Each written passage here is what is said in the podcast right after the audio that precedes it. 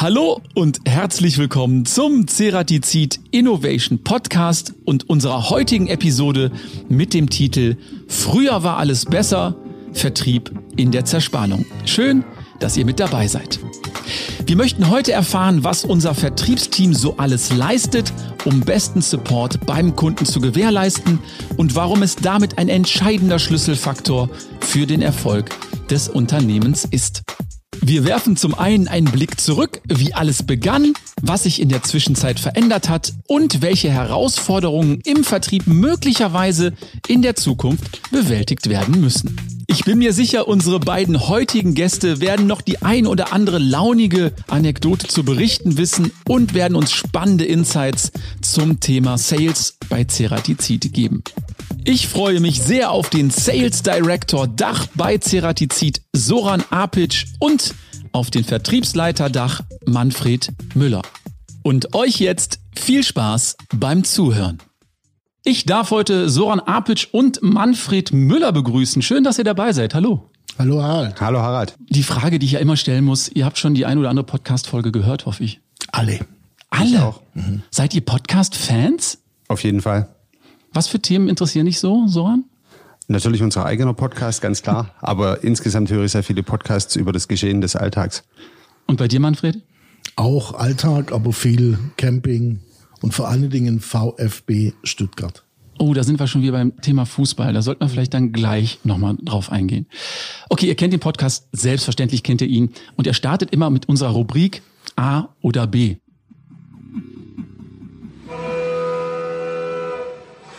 A oder B? Soran, Tradition oder Innovation?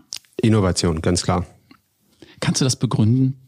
Tradition ist wichtig, aber ich glaube, ohne die Innovation wären wir nicht da heute in allen Bereichen des Lebens und der Wirtschaft und auch Medizin, alles, was uns beschäftigt. Okay, Manfred, analog oder lieber digital? Immer digital. Immer digital? Ja, ich bin seit 15 Jahren papierlos. Ernsthaft? Ernsthaft. Wie hat das angefangen? Indem ich alles mit dem PC mache. okay, kommen wir auch gleich noch drauf zu sprechen. Soran, Rucksack oder Koffer? Rucksack. Tatsächlich gerne in die Berge oder so ein bisschen das Abenteuer suchen. Manfred, persönlich oder lieber Videocall? Persönlich. 100 Prozent? Ja, 100 Prozent geht nicht und macht auch nicht immer Sinn, aber schon persönlich. PS oder Pedale? PS. Ich liebe zwar die Pedale, aber gegen viel PS auf der Straße gibt es nichts auszusetzen. Manfred, Bier oder Wein? Wein. Oh, da hatte ich beim letzten Podcast eine ganz andere Antwort. Die war Bier und das brauche ich nicht erklären, sagte der Gast. Das zweite stimme ich zu, Wein und das brauche ich nicht erklären, vor allen Dingen Rotwein. Das lassen wir so stehen. So, dann Verkauf oder Beratung? Klar, Verkauf. Allerdings gibt es keinen Verkauf ohne keine gute Beratung. Logisch. Manfred, Anruf oder WhatsApp? WhatsApp. Aber persönlicher Anruf? Persönlicher Anruf auch, aber es kommt darauf an, um was es geht, um kurz mal jemand mitzuteilen, dass man sich gerade glücklich befindet, reicht ein WhatsApp. Heute oder lieber morgen, Soran? Also wenn es darum geht, was zu erledigen, dann lieber heute als morgen. Logisch. Und letzte Frage von Manfred. Office oder lieber on the road? Lieber on the road. Allerdings ist bei mir das Office durch die Tätigkeit natürlich im Vordergrund. Okay, dann danke ich euch erstmal für die erste Rubrik. Jetzt haben wir euch schon mal ein bisschen kennengelernt. Wir werden euch sicherlich im Laufe des Interviews noch viel besser kennenlernen. Aber wir haben auch wieder eine schöne Schätzfrage mitgebracht. Und unsere ZuhörerInnen, die dürfen natürlich jetzt auch gerne mitschätzen. Und ihr beide selbstverständlich auch.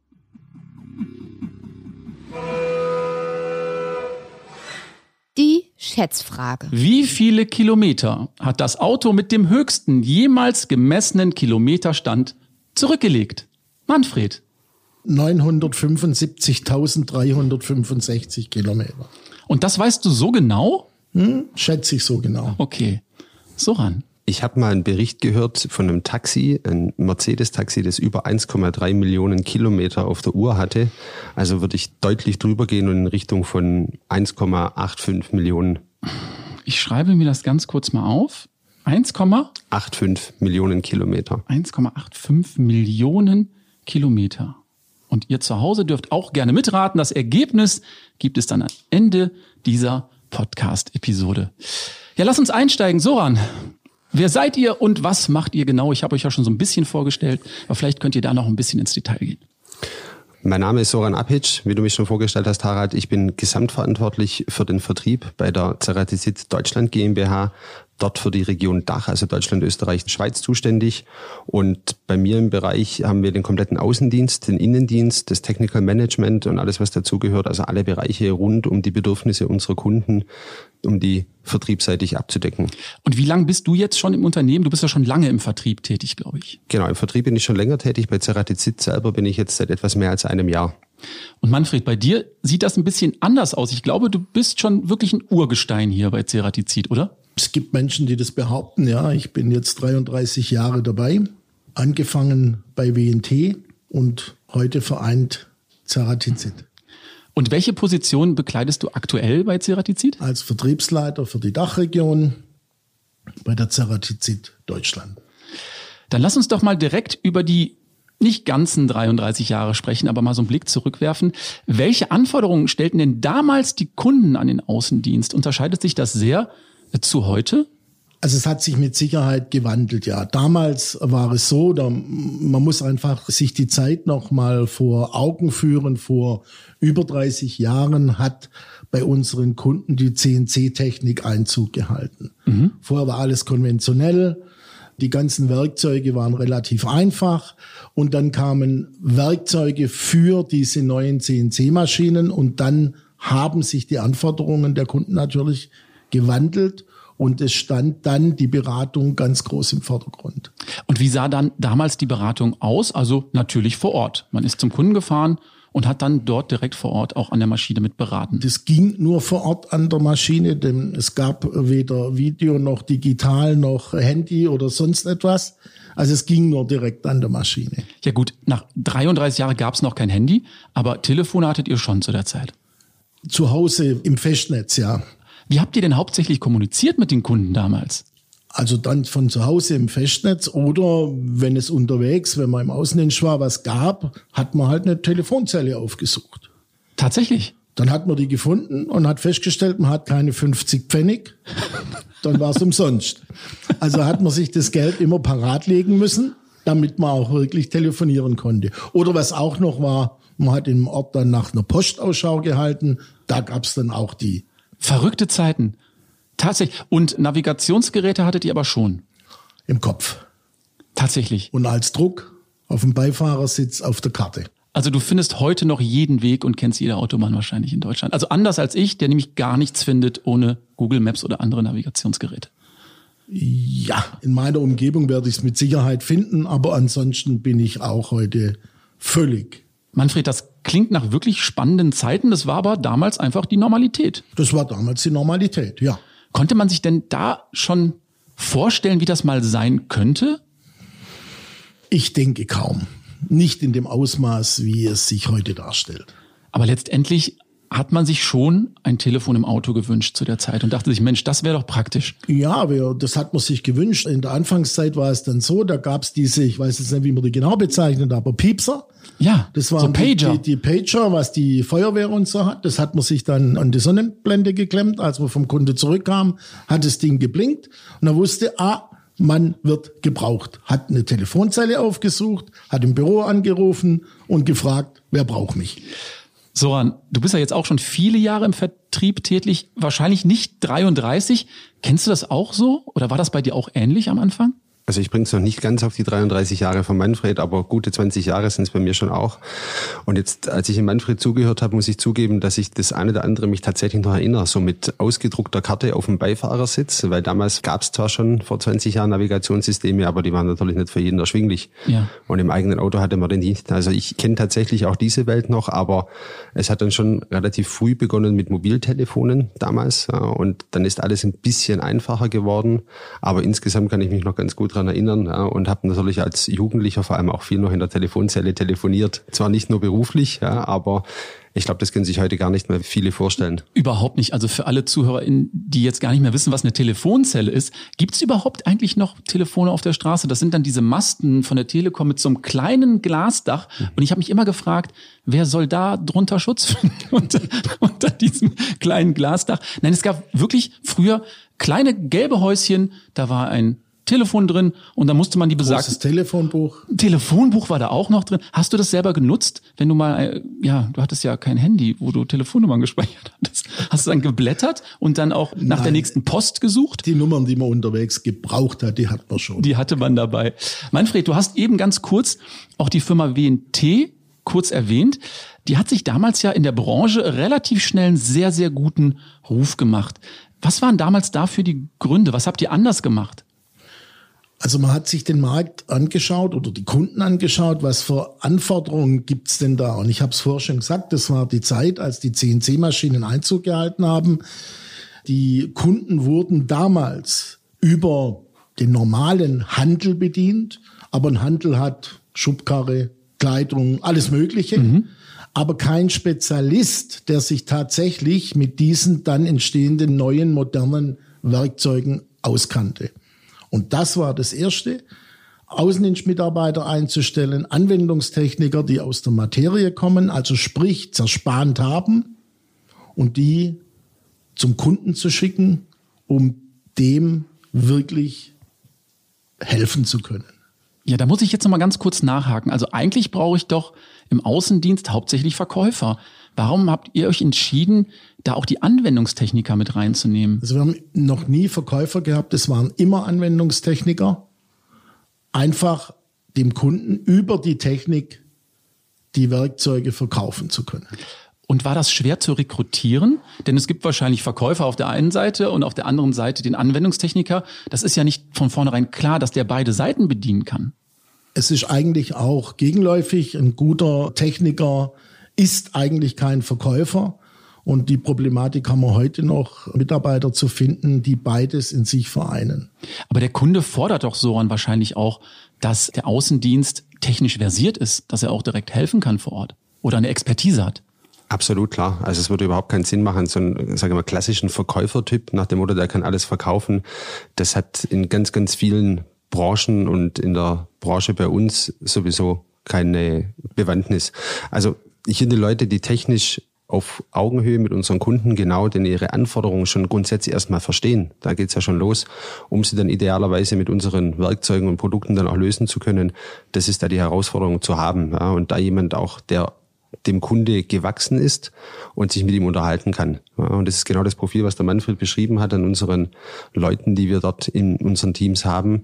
Eben genau die technische Expertise mit der Lösung für den Kunden zu verbinden. Ist das denn so, dass es eher der Techniker ist, der dann zum Verkäufer geschult wird? Oder wird eher der Verkäufer zum Techniker geschult, Manfred? Was ist die bessere Herangehensweise? Es gibt nur eine Richtung. Das ist der Techniker muss zum Verkäufer geschult werden. In die andere Richtung geht's nicht. Da müssten wir eine Ausbildung machen, die würde was dreieinhalb, vier Jahre dauern. Das wird nicht funktionieren. Manfred, du hattest ja gesagt, die Werkzeuglieferungen früher, die mussten so schnell wie möglich erfolgen. Und ich kann mir vorstellen, vor 30 Jahren war das noch so ein bisschen anders. Man hört immer wieder diese Geschichte, ihr hättet früher aus dem Kofferraum, also ein Sortiment an Werkzeugen gehabt und hättet aus dem Kofferraum verkauft. Stimmt das? War das damals wirklich gang und gäbe? Zufällig ja. Aber man muss sich auch damals schon vorstellen, wer hat im Kofferraum das Werkzeug, was der Kunde tatsächlich im Moment benötigt. Also auch damals war es schon klar, 24 Stunden Lieferzeit aus dem Lager heraus mit einer 99-prozentigen äh, Verfügbarkeit. Das war ganz klar schon unser Thema. Heute geht's wesentlich besser wie damals, das muss man dazu sagen. Damals hat's viel noch gehoppelt, aber es hat funktioniert. Und gerade, weil du fragst mit der Belieferung, wir haben uns natürlich Gedanken gemacht, wie das immer weitergehen kann, noch besser gehen kann. Und noch besser heißt 24 Stunden noch besser, der Kunde hat schon im Haus. Sekunde. Ja, aber da müsste er ja euer komplettes Lager, alle Produkte vor Ort haben. Das ist nicht umzusetzen bei den meisten. Das Kunden. ist nicht umzusetzen, die braucht er auch nicht. Aber er weiß, welche Werkzeuge er braucht Und da hatte der damalige Geschäftsführer und Gründer der WNT und ich, wir waren viel mit dem Motorrad unterwegs, haben mal bei einer schönen Flasche Rotwein darüber philosophiert, wie man sowas umsetzen kann. Und Tag vor war man zum an einer Raststätte an einem Automat Ja. Und haben uns ein paar Snickers gezogen und haben gesagt, Mensch, das wäre doch eine Sache. Wir stellen so einen Automat beim Kunden auf und der zieht sich nicht den Schokoriegel, sondern genau den Bohrer, den er braucht. Okay. Aber wenn ich vor so einem gewöhnlichen Snackautomaten stehe, dann habe ich da, wie viel passt da rein? 20 Snacks? Wie habt ihr das umgesetzt? Wie viele Werkzeuge sind in so einem Automaten oder wie habt ihr euch das damals vorgestellt? Also ein Automat, so ein alter Spiralautomat, die es damals gab, hatte 60 Spiralen Oh, okay. Und sie konnten also 60 unterschiedliche Werkzeuge einlagern. Okay, und wie stelle ich mir das vor? Ihr hattet euch gedacht, wir stellen einen solchen Automaten beim Kunden auf mit den gängigen oder benötigten Werkzeugen und der schmeißt dann da fünf Mark rein und kann sich dann dort den entsprechenden Bohrer ziehen? Also fünf Mark musste er nicht reinwerfen. Äh, da war ein Chip dran. Er hat mit der Karte sich angemeldet, konnte das Werkzeug nehmen. Das wurde gespeichert und wurde dann per Telefon an uns hier im Haus übertragen. Und somit wusste man, was wurde wann und zu welcher Uhrzeit und durch wen entnommen. Manfred, das macht mich total neugierig. Wie sah denn da der erste Prototyp aus? Habt ihr euch wirklich so einen Snackautomaten liefern lassen und habt dann ausprobiert, wie das funktionieren kann? Also wir haben uns tatsächlich so einen Snackautomat liefern lassen, haben den zu unserem damaligen Automobilwerkstatt, wo wir unsere Fahrzeuge gekauft haben, jongliert und der hat ihn uns dann in unserem schönen WNT-Blau lackiert. Das Ganze hatte allerdings auch noch eine Temperaturanzeige, weil die Automaten sind ja gekühlt. Okay. Aber das hat jetzt mal nichts ausgemacht. Wir haben ihn trotzdem so hingestellt. Kam dann die Frage von Kunden, warum habt ihr denn da Temperaturanzeige? Dann haben wir gesagt, bei gekühlten oder bei gleichbleibenden 17 Grad hält die Wendeplatte länger. Und wurde das geglaubt, Manfred? Nein, war ein Spaß. Hat natürlich keiner geglaubt, aber es war ein Gag und kam ganz gut an. Das glaube ich, das glaube ich. Sag mal, Soran, diese Werkzeugautomaten, gibt es die heute immer noch oder können wir mittlerweile so schnell liefern, dass so ein Automat vor Ort eigentlich redundant ist? Also es wäre natürlich schön, wenn wir auf Knopfdruck quasi teleportieren könnten zum Kunde. Das würde alle unsere Probleme lösen oder viele davon. Aber die Automaten haben heute nach wie vor ja, den gleichen oder vielleicht sogar noch höheren Stellenwert als früher und haben sie natürlich auch entwickelt. Und wenn man jetzt aber schaut in der Geschichte, was der Manfred gerade erzählt hat, ist der erste Automat, der damals ausgeliefert war, also der erste echte quasi, der beim Kunde stand, der ist, glaube heute noch Manfred dort, oder? Der steht heute noch, ja, das ist im Schwäbischen, im Fichtenberg. Und der Kunde ist happy, nach wie vor glücklich und zufrieden und will ihn auch nicht tauschen. Der möchte ich nicht mehr hergeben. Wie lange steht der Automat da ungefähr schon? Wann habt ihr damit begonnen? Das dürften jetzt dann 22 Jahre sein. Wahnsinn. Und werden die Wendeplatten immer noch gekühlt? Nein, die haben wir damals auch nicht gekühlt. Das war der erste richtige Automat. Soran, wie sehen die Automaten heute aus? Ich kann mich erinnern, auf der Emo habe ich einen solchen Tulomat gesehen. Er sieht jetzt eigentlich schon aus wie so ein normaler Automat, an dem ich mir ein Getränk ziehen kann, aber ein bisschen futuristischer. Klar, also mein grundsätzlich sind die, was die Technologie angeht, keine super Hightech-Automaten, sondern haben sich entwickelt von damals.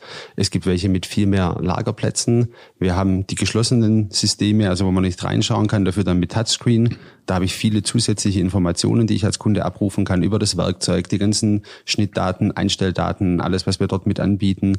Habe mehrere Möglichkeiten, kann Kostenstellen abrufen. Also das ganze Thema Daten, was ja immer wichtiger wird, können wir natürlich mit den aktuellen Automaten abbilden. Aber grundsätzlich sind es erstmal noch, sage ich mal, von der Basis her die Weiterentwicklung der früheren Automaten. Ich glaube, da könnten wir jetzt noch stundenlang über die Geschichte des Tulomaten sprechen. Vielleicht machen wir dazu nochmal eine separate Podcast-Episode. Ich könnte mir das sehr gut vorstellen. Wir kommen zu unserer nächsten Rubrik, wenn ihr mögt, denn wir kommen jetzt zu unserer ersten Umfrage.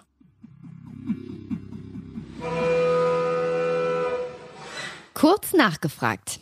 Ja, es scheint also so, als dass das Erfolgskonzept von einst auch heutzutage noch wirklich gut funktioniert, wenn ich das richtig verstanden habe. Ihr habt es weiterentwickelt und optimiert. Und wir haben uns die Frage gestellt, wie sich die Arbeit im Außendienst von damals von der Arbeit heute unterscheidet und haben bei Mitarbeitern aus dem Außendienst mal nachgefragt. Unser Grundprinzip früher und die Vorgabe war, wir waren um halb acht, die waren wir bei den Kunden. Um halb acht. Und da sind wir reinmarschiert und dann hat man da gemacht. Und dann hast du aufgeschrieben. Dann hast du aufgeschrieben, was der braucht hat und dann bist du um halb neun, warst beim zweiten. Und wenn du Glück gehabt hast, warst du um zehn beim dritten und du hast das gemacht bis um fünf.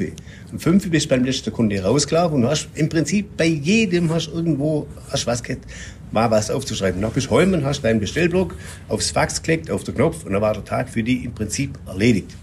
Heute, wenn wir um halb neun von daheim wegkommen, das ist schon ganz gut, weil es gibt so viele Sachen, was man vorbereiten muss. Termine muss man machen bei den Kunden. Also es hat sich wirklich grundlegend verändert. Du hast nicht immer einen Termin holen müssen oder sowas. Du bist ja oft hingefahren und fertig. Und dann bist du rein und dann hat man gesagt, man konnte auch mal ein Werkzeug direkt gleich mal Versuche fahren. Das geht heute fast gar nicht mehr. Du musst einen Termin machen, du kommst über den Empfang einfach nicht hinaus. Du kommst nicht mehr so einfach in die Fertigung. Da hat sich viel verändert. Aber natürlich, klar, die Werkzeuge, das Ganze ist natürlich wesentlich umfangreicher geworden. Man hat viel mehr Möglichkeiten heute. Es ist alles schneller und umfangreicher geworden. Das bringt neue Aufgaben und Herausforderungen mit sich. In der Woche müssen einmal beim Kunde sein, der Block raus, der, der kommt, hat halt den Auftrag gemacht. Früher war es halt so, da hast, sagen wir beschreien, da hast, ähm, da ging es ums Werkzeug an sich, ja, oder um diese Operation. Dann hast du das Werkzeug implementiert oder hast das Werkzeug eingefahren. Heute ist es anders. Heute muss, will der Kunde, dass du den ganzen Prozess übernimmst. Ja. Früher ging es nur um das eine Produkt und jetzt geht es um das große Ganze, sage ich jetzt mal. Handy ist bei WNT erst gekommen, wenn ich von meinem alten Chef zur WNT bin. Dann habe ich gesagt, wir haben schon ein Autotelefon gehabt. Hat der Herr Müller mir früher nicht geglaubt. Wir haben dann so einen Europiepser gekriegt. Da hast du gewusst, wenn der rot leuchtet, hast du in der Telefonzelle fahren. Dann hast du gewusst, die Firma hat angerufen. Dann hast du in der Firma angerufen. Dann hast du gewusst, jetzt hat irgendeiner was wollen. Ich habe noch 2004 für alle Städte in meiner Region einen Stadtplan. Also einen aus Papier und zum Falten, um die Straßen meiner Kunden zu finden. Heute ist dies per Sprachsteuerung ins Navi einfach einzugeben. Früher hat man viel HSS-Werkzeuge noch verwendet. Das war, sage jetzt mal, früher der Standard, sagen wir Ende der 80er Jahre, Anfang der 90er Jahre. Und es gab dann so gewisse Quantensprünge. Das waren so die ersten richtigen Vollhartmetallbohrer oder Vollhartmetallwerkzeuge und auch in der Wendeplatten, die so richtig, ich sage mal, die ganze Produktivität nach oben geschraubt haben. Das war also äh, enorme Sprünge, was damals stattgefunden und natürlich auch sehr beratungsintensiv.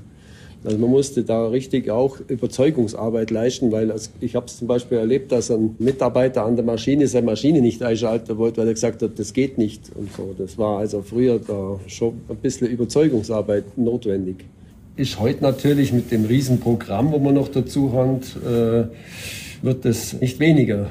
Heute ist es für mich ein absolut selbstständiges Arbeiten in wirklich eigenen Organisation und was mir am meisten noch fasziniert, ist der tägliche Kontakt mit technisch interessierten Leuten. Und außerdem haben uns die Kollegen über einige spannende Momente und Erlebnisse, vielleicht ähnliche Erlebnisse, die auch der Manfred und der Soran hatten, während ihrer Arbeit im Außendienst berichtet. Und da hören wir jetzt kurz rein. Bei einem Kunden vor circa so drei Jahren das trochideale Fräsen im Alu getestet. Hier war man anfangs sehr skeptisch. Als der DLC CCR dann anfing, ging das Grinsen im Gesicht des Betriebsleiters immer weiter voran. Es dauerte so circa zehn Sekunden, da stand dieser hüftschwingend vor der Maschine und machte den Fräser nach. Seitdem spricht man in dieser Firma von dem Lambada-Fräser. Nachhaltig geprägt hat mich, dass die Bindung zum Kunden verbessert wird, wenn zusammen positive Ergebnisse erzielt werden. Zum Beispiel bei Tests, Projekten oder auch bei Werksbesuchen. Ich hatte das Glück, bei einem für mich dato noch neuen Kunden eine Maschinenausstattung verkaufen zu dürfen. Nach kurzer Zeit fingen zwei Schraubstöcke an, leicht zu klemmen. Also bin ich zu dem Kunden hingefahren, habe die Schraubstöcke abgeholt, bin damit in unsere Reparaturwerkstatt gefahren, wo sofort der Fehler gefunden und behoben wurde. Weil wir uns sofort um das Problem gekümmert haben, ist eine super partnerschaftliche Geschäftsbeziehung geworden. Ich hatte mal die Situation mit einem Bohrgewindefräser, einer Fräsmaschine, die ganz wirklich am letzten Eck von der Firma stand. Und das Werkzeug hatte tagsüber nur eine Viertelstunde Standzeit und nachts, aus welchem Grund auch immer, hielt ein Fräser eine Stunde. Und irgendwann haben wir uns dann mal zu viert in der Nachtschicht an die Maschine gestellt, bis uns auffiel, dass es daran liegt, dass tagsüber mehr Züge an dieser Firma vorbeifahren. Und jedes Mal, wenn ein Zug vorbeifuhr, riss der Fräser ab. Das hat mich nachhaltig geprägt, dass ich seitdem auch immer etwas intensiver drauf schaue, was um die Maschine rumsteht und wie sehr es da vibriert und so weiter. Sicherlich das skurrilste überhaupt. Da war ein Kunde, der hatte so viel Druck in der Fertigung, dass er mit seinem Privatjet nach Kempen fliegen wollte, um vier Aufnahmen abzuholen. Die Aufnahmen lagen schon am Empfang und auf dem Rollfeld liefen schon die Motoren warm. Er ging zu einem neuen Kunden und unter dem Neilauf schon ein Riesenschrei durch die Halle. Ich soll bitte kommen. Und dann habe ich mich da durchzwängt.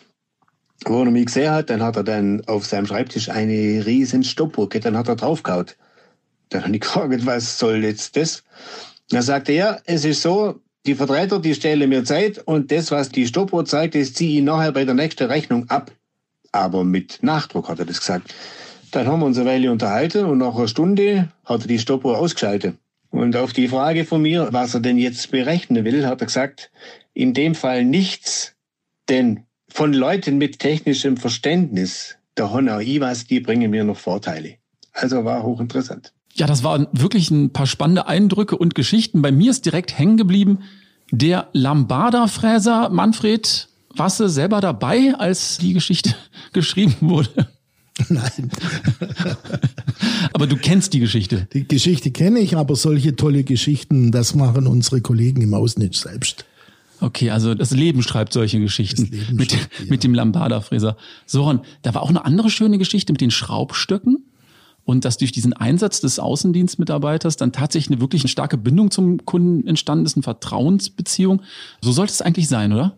Absolut klar. Das zeigt natürlich eindrücklich, wie dieses Thema Mehrwert, den wir dem Kunde an der Stelle bieten, um seine Probleme oder seine Herausforderungen zu lösen, zu dieser guten Kundenbeziehung geführt haben. Und im Endeffekt geht es ja um, was wir gehört haben, Kompetenz, ja, auf Augenhöhe Mehrwert bringen, das ganze Thema auch Vertrauen schaffen, ja, dem Kunde keine Zeit stehlen, das war auch einer der Beiträge, sondern im Gegensatz für ihn wertvoll etwas zu liefern. Und ich glaube, das sind ja die Dinge, die es früher und auch heute gleichermaßen ausmachen und an Bedeutung nicht verloren haben. Und das war so ein bisschen auch die Frage, Vertrieb früher, heute, was ist besser, was hat sich verändert? Ich glaube, da haben wir ganz viel gehört, wo früher schon wichtig war und heute noch mindestens genauso wichtig ist. Und das Thema Kunde, was bei uns schon immer im Vordergrund stand, der Manfred Müller hat es vorher gesagt, durch das Servicekonzept und diesen Servicegedanken, der bei uns immer schon ganz vorne mit dran war.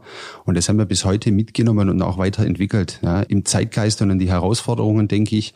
Und das ist da immer das Gleiche. Ja, der Verkäufer soll sympathisch sein, er soll kompetent sein, er soll nicht zu so aufdringlich sein. Dann soll das Werkzeug super sein, beste Qualität, am besten gleich jetzt nachher geliefert, zum niedrigsten Preis. All die Dinge, die man sich so ein bisschen wünscht. Ja. Aber genau das ist eben auch unser Anspruch, wo wir sagen, das, was davon realisierbar ist ja, und was tatsächlich Realität ist, das war auch schon immer unser Anspruch, Manfred, oder? Dass wir das den Kunden liefern und bieten. Auf jeden Fall. Und was das Beispiel aus meiner Sicht auch noch zeigt, mit den Schraubstöcken, da sieht man, wie sich auch unsere Kollegen im Außendienst für ihre Kunden einsetzen. Und da muss ich sagen, da sind wir stolz drauf, dass wir das über jetzt dann 33 Jahre erhalten konnte und es heute noch so ist. Ja, wir haben festgestellt, die Prozessabläufe haben sich verändert. Sind die Anforderungen grundsätzlich anders geworden? Musstet ihr euch auf viele neue Dinge auch einstellen in den letzten Jahren? Gut, klar, es hat sich natürlich extrem viel verändert. Wenn wir schauen, das Anforderungs- und Anspruchsverhalten, ja, aber das ist dann nicht nur von Kunden getrieben, sondern das ist ja die technologische Entwicklung und auch der Wandel in der Zeit der Fertigung, den wir dort erlebt haben. Der Manfred hat es vorher gesagt, als die NC-Technik Einzug gehalten hat vor 30 Jahren, das war damals schon eine Revolution und heute haben wir viel, viel mehr mit Daten zu tun. Dokumentation, Verfügbarkeit. Und die Verfügbarkeit ist dann nicht nur, sage ich mal, die Schneide am Werkstück des Kunden, um ein Problem zu lösen, sondern alles drumherum. Da haben wir schon viele neue Anforderungen auch, die wir eben als Ceratizid-Gruppe, und das ist, glaube ich, auch ein wesentlicher Vorteil, den wir heute haben, wenn wir jetzt die 33 Jahre bis heute mal so im Zeitstrahl sehen, ja, in der Entwicklung viele Marken, die wir dort mit aufgenommen haben, um eben uns selber zu entwickeln und die Anforderungen der Kunden und des Marktes ja, dann gerecht zu werden. Und das ist eben schon eine sehr wesentliche Veränderung. Es muss breiter sein, es muss aber spezialisierter sein, trotzdem aber das technische Know-how da sein. Und das verbinden wir, glaube ich, heute auch im Vertriebsaußendienst, aber auch natürlich im Innendienst. Ja. Da haben sich die Anforderungen auch gewandelt und entwickelt. Wir haben es vorher gehört, Telefonzelle war ein Stichwort, das mehrfach schon kam und der Pager und dann war, glaube ich, in einem Beitrag, das hat zu erhöhtem Telefonaufkommen geführt. geführt. Ja. Und da sind wir heute ja voll mit drin, aber hoch digitalisiert alles kürzer, alles schneller, hoch verfügbar. Und das sind eben die Anforderungen, die wir auch im technischen Außendienst und Vertrieb, den wir heute haben, nicht schaffen würden, wenn wir nicht dahinter eine Riesenorganisation hätten. Also ich habe erwähnt, der Innendienst in alle Bereiche. Wir haben beispielsweise die 0800er Hotline, wo unsere Kunden dann anrufen können. Und unser Anspruch ist dort nach, ich glaube, im zweiten oder dritten Klingeln aller spätestens muss jemand rangehen. Ja, oh, okay. Also auch hier der Servicegedanke, der klar im Vordergrund steht. Und im Projekteteam, wo wir schon einen Podcast dazu hatten mit der Michelle Daute-Kunz, die Application Manager aus den Segmenten, was wir gehört haben, all das zusammen ist da das, was Ceratizid heute für den Kunden ausmacht. Aber neudeutsch würde man, glaube ich, sagen, customer-centric, alles eben auf die Kundenbedürfnisse ausgelegt. Und das ist die Weiterentwicklung von dem, was wir früher schon begonnen haben. Manfred, ist es denn auch so, dass der Kunde diesen neuen Weg der Digitalisierung mitgeht? Auf jeden Fall. Er kommt auch zum Teil getrieben von unseren Kunden. Wenn man diesen Unterschied vielleicht von der Betreuung des Kunden sieht, früher ging es sehr stark und häufig nur um einzelne Werkzeuge. Heute geht es um das ganze Bauteil. Heute geht es ganz klar um Schnelligkeit, um Zeit. Ja, und da macht der Kunde ganz automatisch mit, wenn er die entsprechenden Konzepte auch angeboten bekommt, Soran. Wie geht ihr auf den Kunden zu? Direkt und persönlich. Ja, also die Kundenkontakte sind vorhanden. Der Kunde hat eine gewisse Anforderung. Er meldet sich bei uns über irgendeinen Kommunikationskanal oder er wird eben halt an der Stelle dann auch besucht. Es gibt Vereinbarungen zwischen dem Kunde und unserem Außendienst. Wir haben es vorher gehört, diese vertraute Kundenbeziehung, die warten ja teilweise schon drauf. Es gibt zwischen festen Tagen gewisse Besuchszyklen oder eben äh, anlassbezogen, wie man so schön sagt, der Kunde meldet sich und spätestens dann gibt es natürlich den Kontakt vom Außendienst, vom Innendienst, irgendjemand aus unserem Team, den der Kunde gerade braucht.